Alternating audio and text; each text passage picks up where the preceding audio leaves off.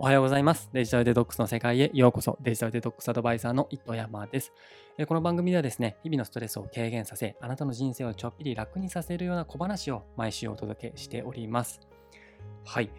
えーとですね、先週末は株式会社ユニークさんとですね、デジタルデトックスのイベントをやらせていただきました。えーとても楽しくですね、お話をさせていただいて、えー改めてですね、僕はあの人前でお話をさせていただくのが好きなんだなというふうに感じました。えなのでですね、まあ、やっぱり今後、まあ、デジタルデトックスっていうことが注目を集めていく世の中になっていくと僕は思っているんですけども、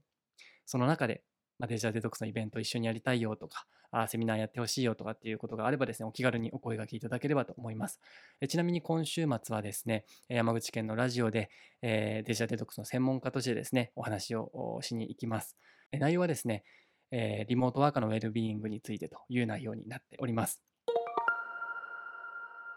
で、まあ、この今回のテーマなんですけれども、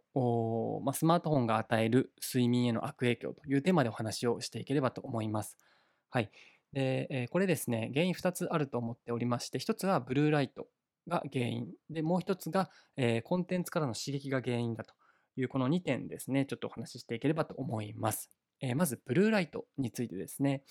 えーまあ、今ですね、ブルーライトっていう言葉を、まあ、聞いたことないよっていう方は社会人ではもういないんじゃないかなと思うんですけれども、まあ、パソコンだったりとかスマートフォン、タブレット、こういったですね、えースクリーンから出る青色の光ですね。はい。まあ、可視光線と言われるですね、目に見える光の中で380ナノメートルから495ナノメートルの、ま、青色の光のことをブルーライトというふうに言うんですけれども、このブルーライトですね、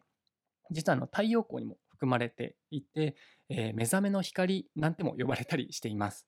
で我々人間の体というのはこのブルーライトを浴びてだいたい14時間から16時間後ぐらいに、まあメラトニンというですね睡眠、まあ、眠くなるホルモンというのが多く分泌されて、えーまあ、眠りに落ちるみたいな感じになっているんですけれども、ま、現代はですねこのブルーライトを、えーま、昼夜問わずですねもう浴びまくっているので完全に体内時計が狂ってしまっているというような状況になっております。はい、でこのブルーライトに関してはですね、えーこれあの中国の上海だったかなの大学が出した研究なんですけれども、えー睡眠寝る前にですね30分寝る30分前にスマホを使わないだけで、えーま、入眠するまでの時間がですね12分かな18分かな、まあ、の10何分ぐらい短縮されただったりとかあ睡眠時間がですね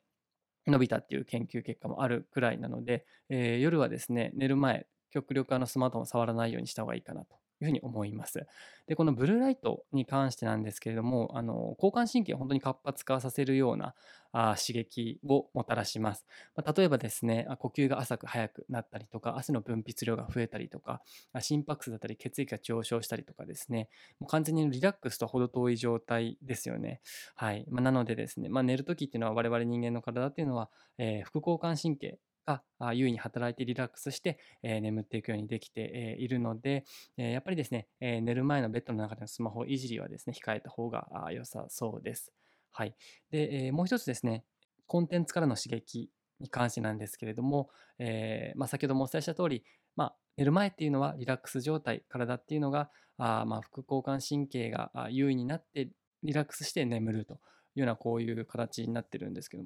もやっぱりその寝る前に自分が興奮してしまうような、え動画あテンションがもうめちゃくちゃ上がっちゃうような、まあ、例えば EDM とかロックの曲とかっていうのを、え聞くとですねやっぱり人間は、ま、交感神経がま無意識に優位になってしまうので、まあ、そういったですね自分が興奮してしまうようなコンテンツっていうのは見ない方がいいのかなというふうに思います。でですね最近あの倍速再生をしている方ってまあ多いと思うんですね。まあ、あのとある調査では20代の約半数が倍速再生をして、コンテンツを消費したことがあるコンテンツを動画を見たことがあるというふうにあの言っているんですけれども、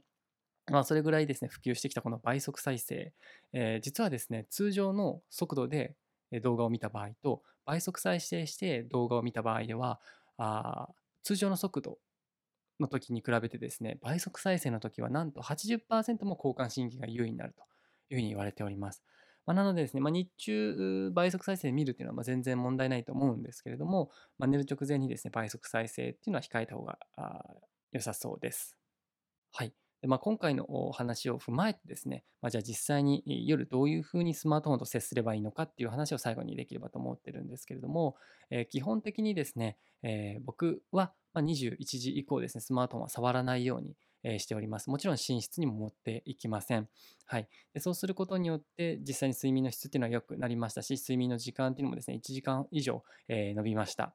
で皆さんもですね、ぜひあのこれやってみてほしいんですけれども、まあ、21時以降、一旦スマートフォンを置いていただいて、触らないようにしていただいて、そして、えー寝室にも持っていかないようにしていただいて寝てみてほしいんですね。えーこれ1週間試してみてください。まあ、必ずですね、何かしらあの体感あると思います。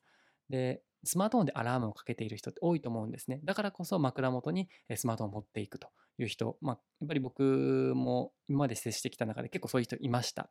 まあ、だからあのもう今時ですね、100均とかにも目覚まし時計って売ってますから、スマートフォンはまあリビングだったり別室に置いていただいてですね、まあ、ぜひあの寝ていただければと思います。はい、で実際にデジタルデトックスに取り組んでみて、こういう変化があったよっていうのがですね、もしあればですね、ぜひあのお便りでいただければと思っております。はい、えーこの番組でですね、あなたからの質問や感想などお便りをお待ちしております。番組詳細欄にあるお便りフォームからお寄せください。ツイッターもやっておりますので、感想は、あハッシュタグデジタルデトックスの世界をつけてツイートしてもらえると嬉しいです。えーそれでは今日はこの辺で、また来週会いましょう。